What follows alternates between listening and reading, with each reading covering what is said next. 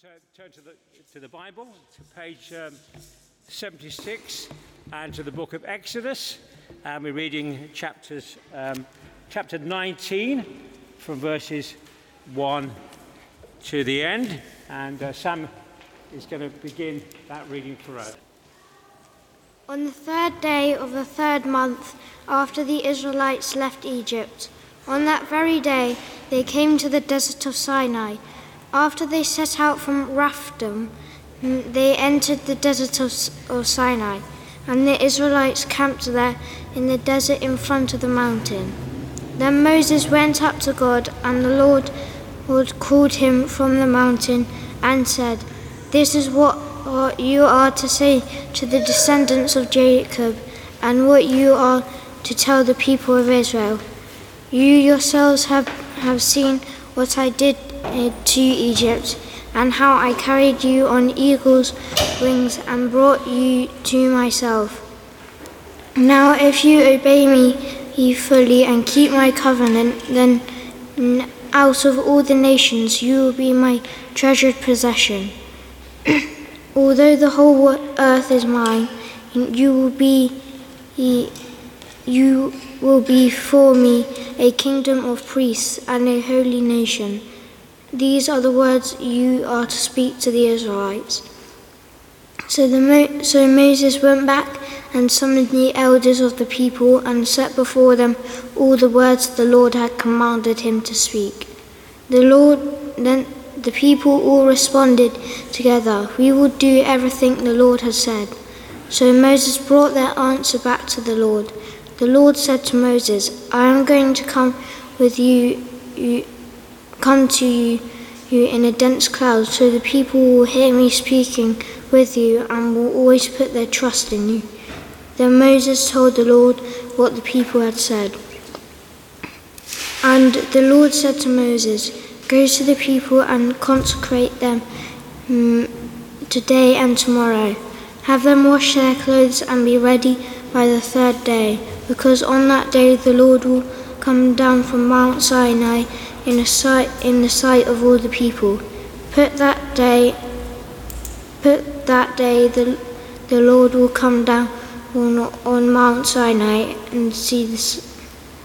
Put limits for the people around the mountain and tell them, Be careful that you do not approach the mountain or touch the foot of it.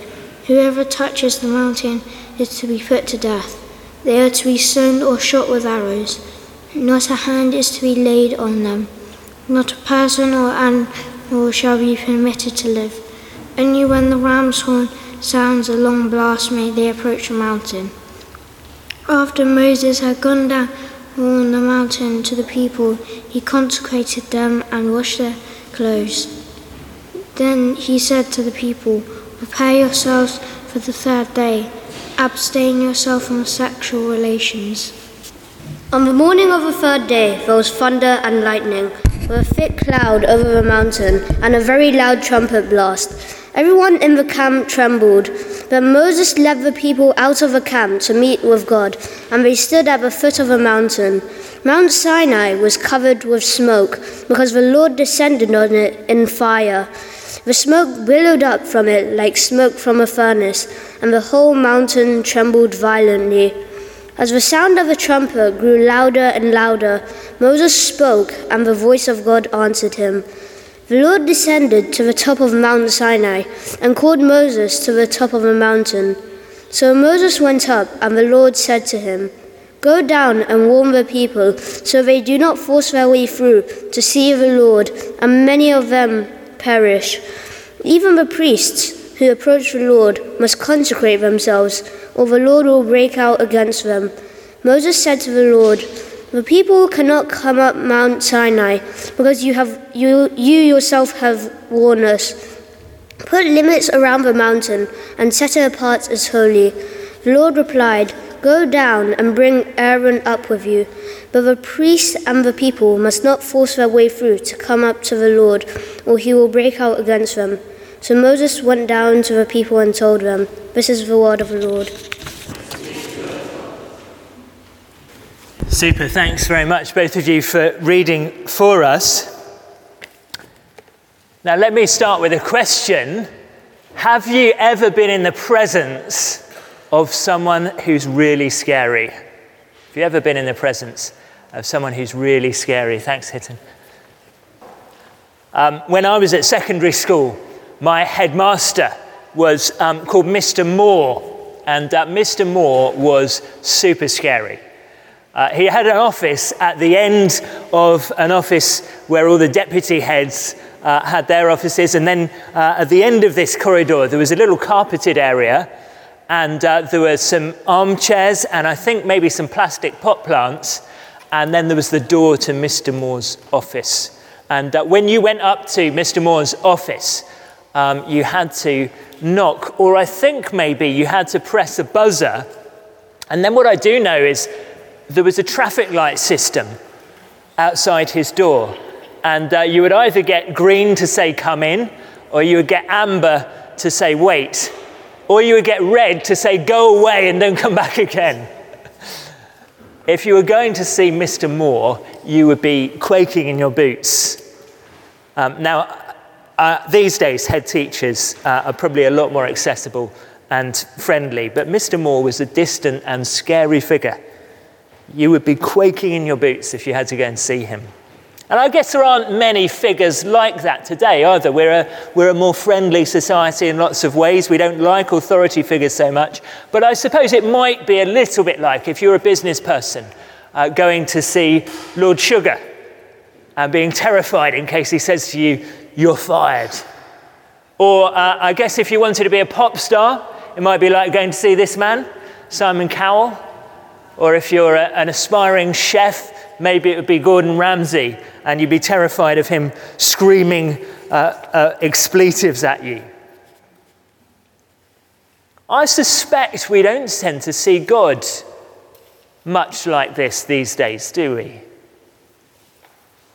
The New Testament message of God as a loving father is so ingrained that maybe we're inclined more to see him as a kind of kindly uncle or even as a mate. He's with us anywhere. We don't need to kneel or wear special clothes. Churches advertise outside, come as you are. And of course, there's truth in all of those things. But unless we grasp the utter holiness of God, we'll never appreciate the privilege of being able to have a relationship with Him. Let me say that again. Unless we grasp the utter holiness of God, we'll never truly appreciate the privilege of relationship with Him. We're coming back, as Terry has, has said, to the book of Exodus. And through the autumn, we're going to be looking at the Ten Commandments that God gave to his people, the Israelites. But today, um, we're preparing the grounds by seeing just what a big thing it was for a holy God to meet with his people. Of course, it wasn't always like this. When um, God first made man and woman, he walked freely with them in the Garden of Eden. But that free and easy relationship was ruined the moment Eve and Adam rebelled against God and they ate from the tree of the knowledge of good and evil. God banished them from his presence and sent them out wandering east of Eden. And now, in the first half of Exodus, God has rescued his people from slavery in Egypt. He's brought them into the wilderness as they make their way towards the promised land. But that's only half of what he promised to do. They're rescued from slavery to their enemies, but they're rescued for relationship with God. And so as they arrive at Mount Sinai, they begin to see what it means for a holy God to meet with his people. Exodus 19 is an invitation to meet the holy God. Did you see as we read through that chapter all the things that emphasize how scary it is? They're going to meet with him on a mountain. In fact, the same mountain where God had met with Moses uh, in the burning bush. back in chapter 3. Mountains have always been seen as holy places in all sorts of cultures uh, through all sorts of times of history. Mountains are seen as holy places. Why? Well, because they're almost touching the heavens. Even to this day, the uh, Himalayas are called the roof of the world. And God tells Moses to put boundaries around the mountain. Did you see that in verse 12? God says, Put limits for the people around the mountain and tell them, Be careful that you do not approach the mountain or touch the foot of it. Whoever touches the mountain is to be put to death. It's literally a, a life and death situation. I'm going to turn that off as it's crackling. Um, it's a life and death situation. Death was the punishment for the sin and uh, the fall. And so we're reminded that there's a fundamental problem with a holy God meeting with his unholy people. They're told to consecrate themselves, that is, wash their clothes so that they will be as clean as possible uh, for coming to meet with God. This is like straightening your tie and, and checking your hair before going to meet Mr. Moore, my old head teacher. Again, we think of Moses' first trip to this mountain where he was told to take off his sandals because the place where he was standing was holy ground.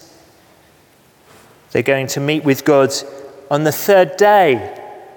Often in the Bible, really important things happen on the third day. It emphasizes the need to prepare the anticipation that builds up to it.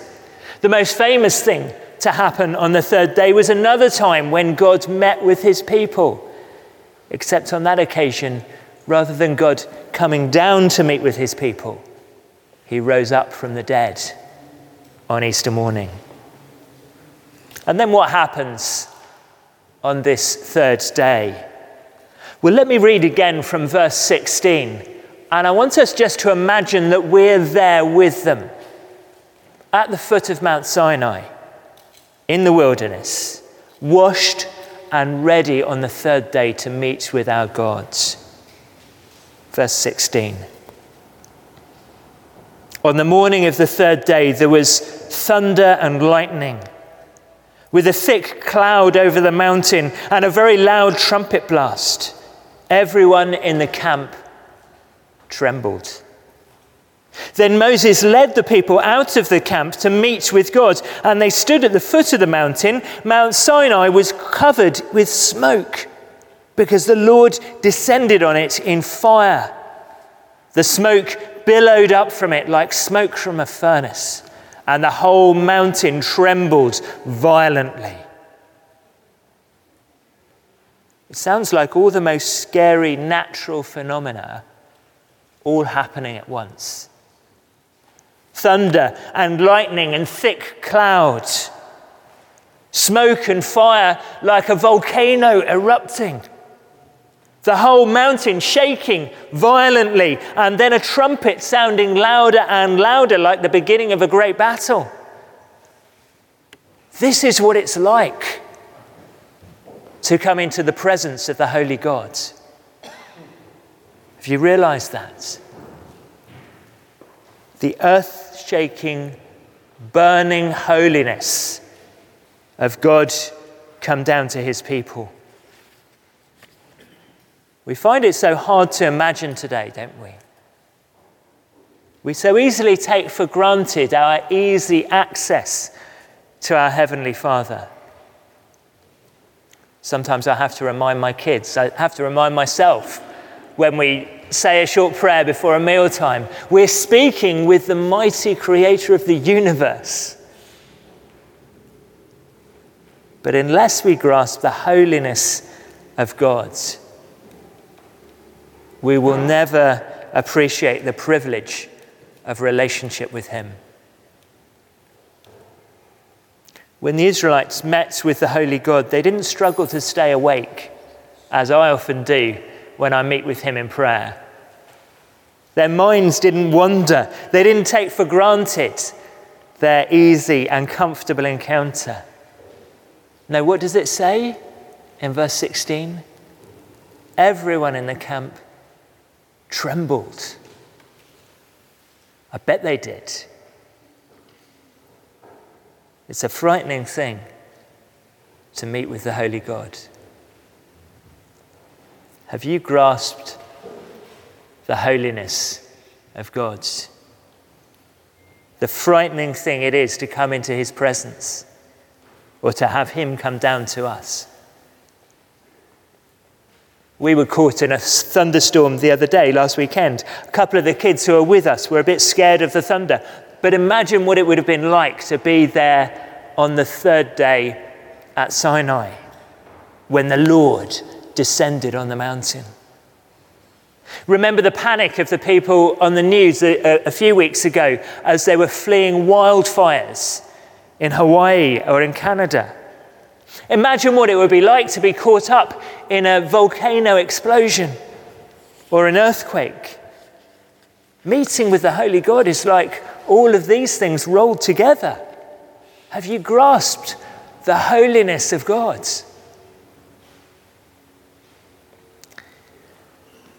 When we grasp the utter holiness of God, it drives us to respond to Him more faithfully.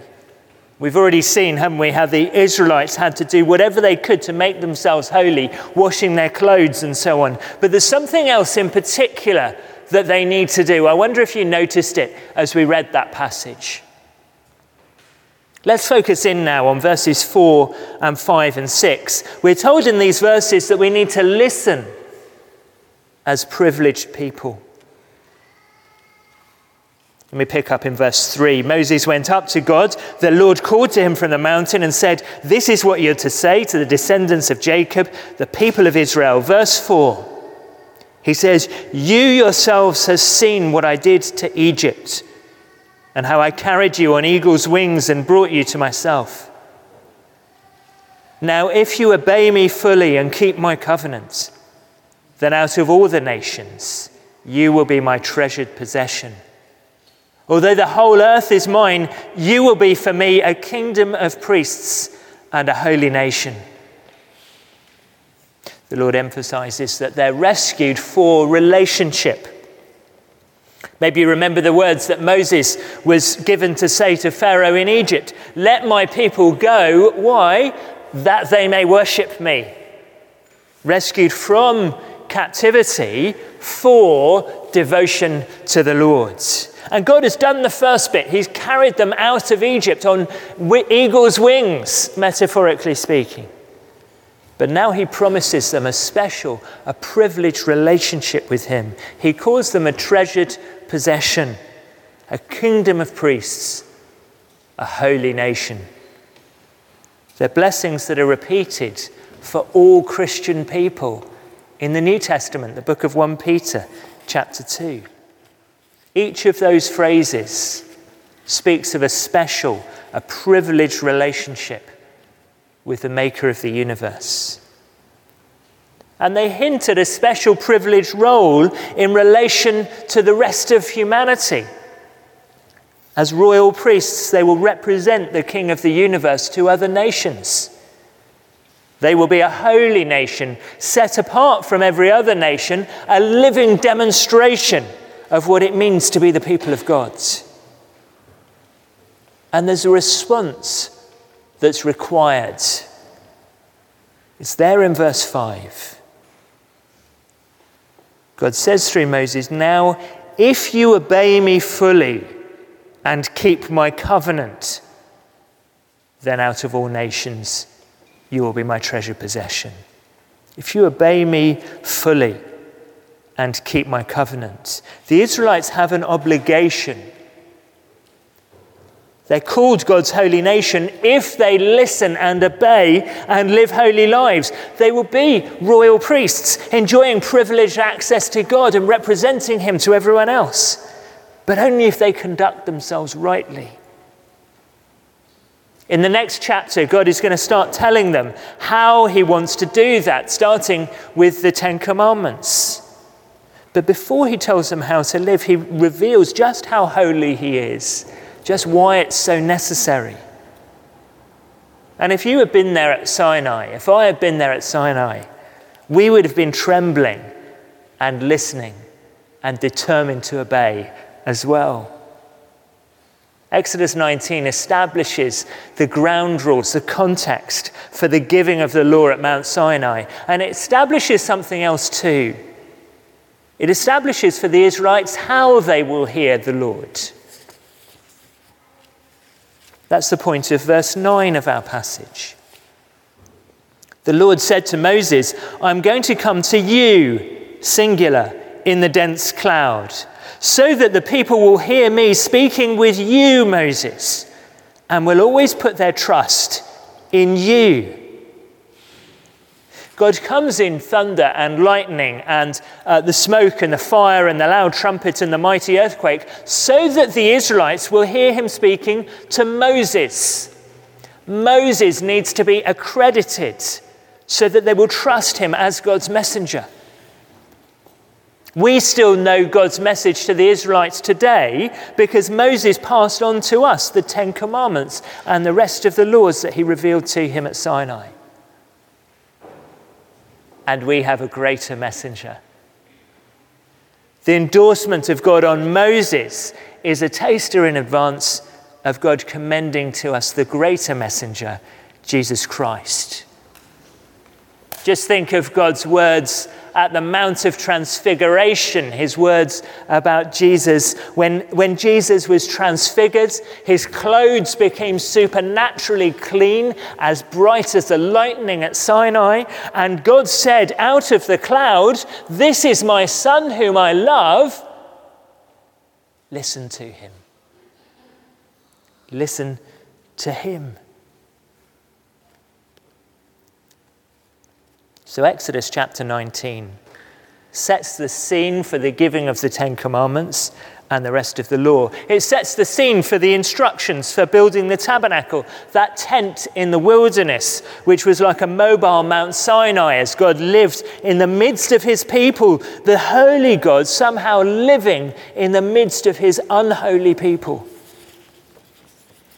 But it also sets up for us the much bigger questions of the whole of the rest of the Bible, how can such a blazingly, terrifyingly holy God live with unclean people like us? As we read on, we find that the Israelites fail time and time again to obey God's specific instructions to Moses about how to live in his dangerous presence. Today we have the fulfillment of his promise. We Christian people today claim that privilege of being his treasured possession, his royal priests, his holy nation. The rest of the Bible story tells us how God provided the way through his ultimate revelation in his Son, Jesus Christ, his cleansing death for the sins of the world, his rising on, from the dead on the third day to bring new creation.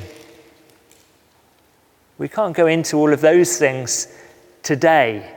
If you haven't heard that message, please keep coming back and hearing more. It's the best message in the world. Or ask me afterwards, or a Christian friend afterwards.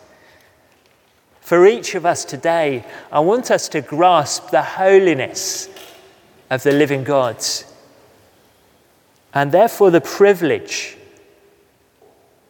of being able to call him Father and have him live with us and to look forward to living with him in his place for eternity. I'm going to pause just for a moment so that you can imagine again being with the Israelites on that mountain. Maybe you want to cast your eye again over verses 16, 17, and 18, that description of the thunder and lightning and cloud, the smoke and fire and earthquake, the trumpets growing louder and louder. And then in a moment, I'm going to close with a few words from the New Testament, from Hebrews chapter 12, which go beyond the revelation at Sinai.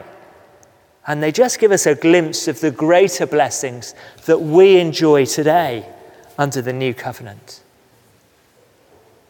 let's just pause to reflect on all that we've seen today.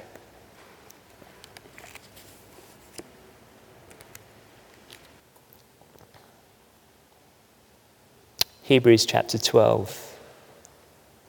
You have not come to a mountain that can be touched and that is burning with fire, to darkness, gloom, and storm, to a trumpet blast, or to such a voice speaking words that those who heard it begged that no further word be spoken to them, because they could not bear what was commanded. If even an animal touches the mountain, it must be stoned to death. The sight was so terrifying that Moses said, I am trembling with fear. But you have come to Mount Zion to the city of the living God, the heavenly Jerusalem. You have come to thousands upon thousands of angels in joyful assembly, to the church of the firstborn, whose names are written in heaven. Therefore, it says, since we are receiving a kingdom that cannot be shaken, let us be thankful and so worship God acceptably with reverence and awe, for our God is a consuming fire.